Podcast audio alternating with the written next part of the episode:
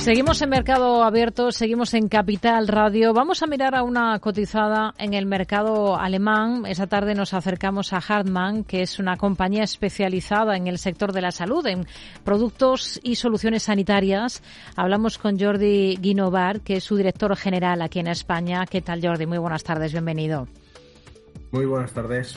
Bueno, en los últimos años la compañía viene impulsando su actividad productiva aquí en nuestro país, en esas plantas que tienen ustedes en, en Cataluña. ¿Por qué esa clara apuesta? A ustedes todas esas polémicas políticas, por lo que vemos, no les han afectado, ¿no? Porque vuelve a hablarse mucho, ya sabe, de recuperarse desde empresas para Cataluña.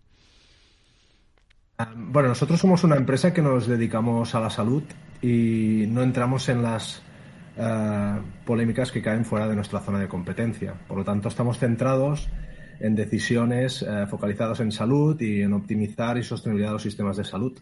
Y las mismas razones por las que el grupo Harman decidió implementar eh, sus actividades industriales y mantenerlas, que eran básicamente por acceso a talento, ecosistema, industrialización, siguen siendo vigentes y no han alterado eh, nuestra forma de verlas. Pero dicho esto, eh, nuestros sistemas logísticos en España pasan por la capital y tenemos una amplia distribución de acceso a nuestros clientes, que básicamente son profesionales del sector salud, distribuidos por toda la geografía ibérica, ¿eh? no solo España, sino también en Portugal.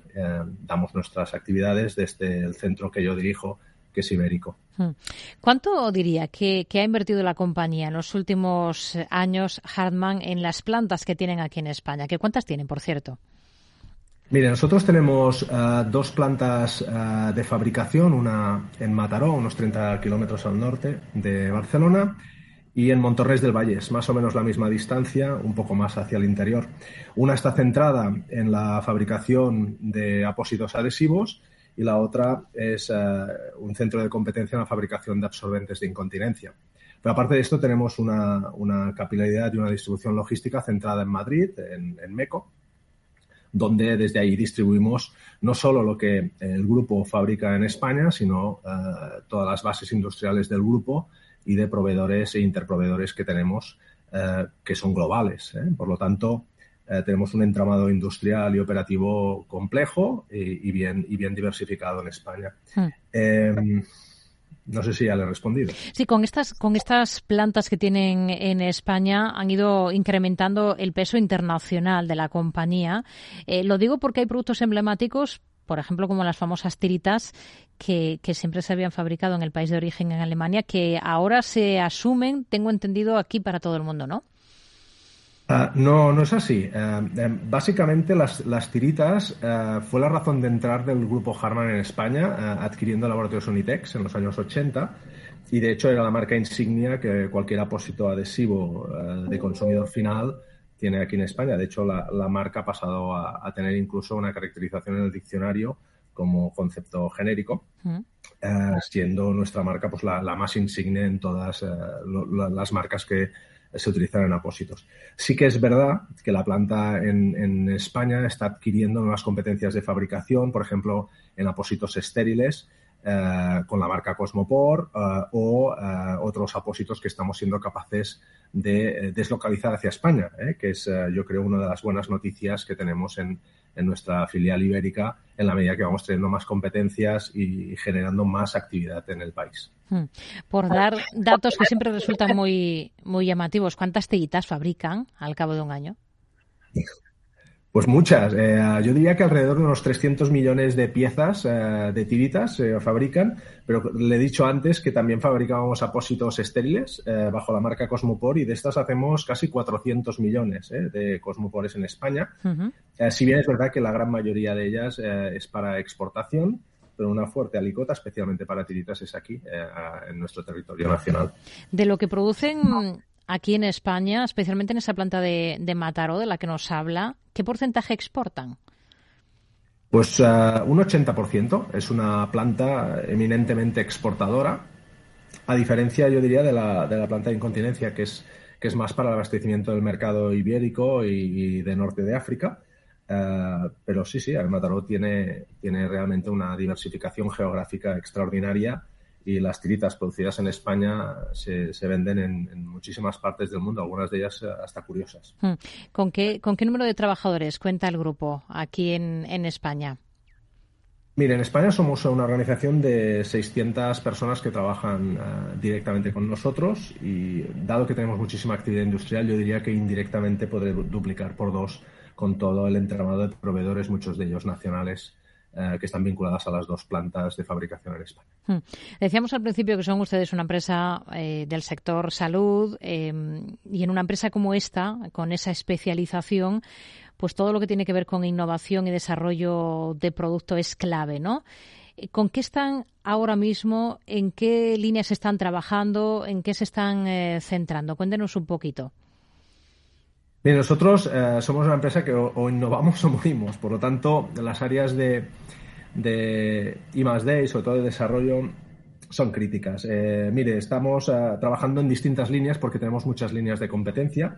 Eh, por ejemplo, en el área de apósitos, que es la que hablábamos antes, eh, estamos muy focalizados en el desarrollo pues, de apósitos muchísimo más eh, confortables y sensibles a, la piel, basados en, adhesivos de base silicona.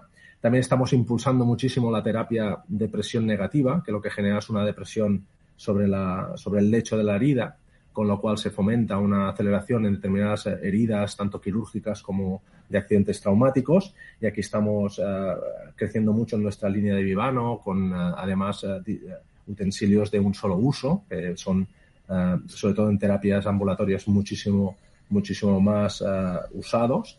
También estamos introduciendo capas de inteligencia artificial en lo que sería la protocolización y seguimiento eh, no solo de la clínica, también de, la parte de coste, muy interesante en el área, en el área pública. Aquí estamos introduciendo un dispositivo que es capaz de leer eh, una herida en, tres niveles, el nivel óptico, el nivel eh, volumétrico y el nivel térmico, para ayudar a los profesionales a, diagnosticar y aprender, el sistema aprender sobre sus diagnósticos. Esto sería, por ejemplo, lo más relevante que hacemos en heridas, pero, por ejemplo, en el área de incontinencia estamos muy centrados tanto en mejoras de ergonomía, en protección dermatológica y sobre todo sostenibilidad. ¿eh? Pensé que, trabajamos en un área de productos de un solo uso y la sostenibilidad y la responsabilidad social tiene que ser uno de los insignias en, nuestra compañía. Hmm. Y después en todo lo que sería el área quirúrgica, pues estamos ayudando a las instituciones públicas y privadas a mejorar su eficiencia en el quirófano y en el tratamiento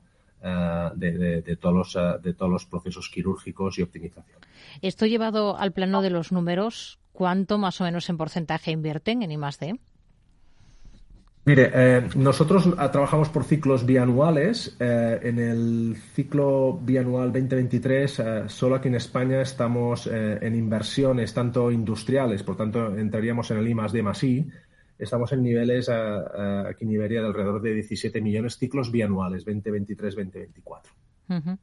Bueno, hablando de números, ahora además estamos en plena temporada de presentación de, resultados de las cifras ya globales del año 23. Em, ¿Qué datos nos puede dar de, cómo van ustedes en términos de facturación aquí en el mercado español?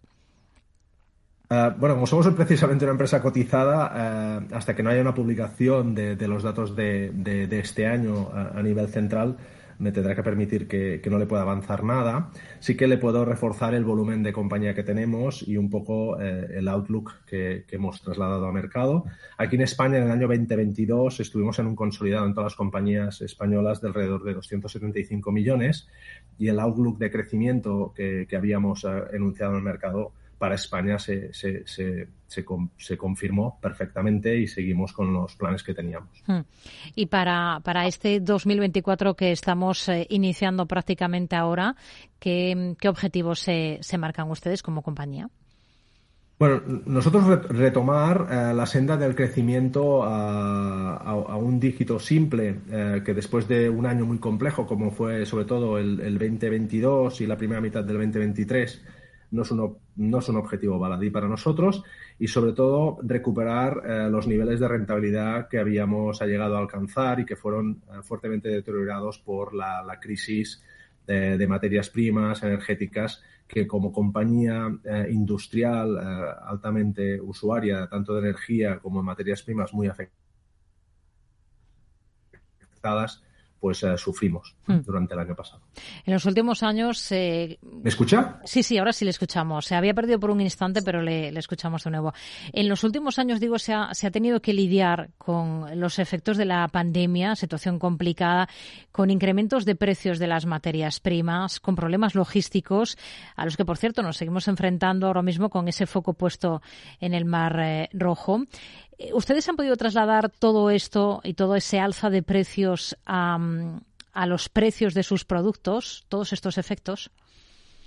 Es una muy buena pregunta. Em, eh, hemos hecho una parte del camino, eh, pero básicamente por algunos de los mercados en los que operamos, que están muy marcados por entornos legales muy estrictos, como es el modelo concursal español o las políticas de reembolso, no lo hemos podido eh, ejecutar eh, de una forma lineal a lo que, a lo que tendríamos que haber hecho. ¿Eh? Pero bueno, al final estamos en un proceso no solo de transmisión de precios, sino sobre todo en unas medidas internas de la compañía de ajuste de costes, con realmente iniciativas lanzadas a nivel global hmm. que nos hacen de ser optimistas respecto a recuperar los niveles de rentabilidad que habíamos tenido y que creo eh, que el outlook que estamos dando como compañía uh, aspiran a tener. Hmm. Antes nos hablaba de las innovaciones de, em, de, lo que están en lo que están trabajando en distintas áreas de negocio. Hablábamos de esa parte de, heridas, desinfección. Nos hablaba del área quirúrgica, eh, luego también de la incontinencia. De todas estas áreas de negocio en las que trabajan, ¿cuál sería la más importante o la más rentable, al menos por lo que compete aquí al, mercado español en la compañía Hartmann? Bueno, yo creo que todas son importantes, ¿eh? porque todas desempeñan un, rol relevante con los profesionales que trabajamos.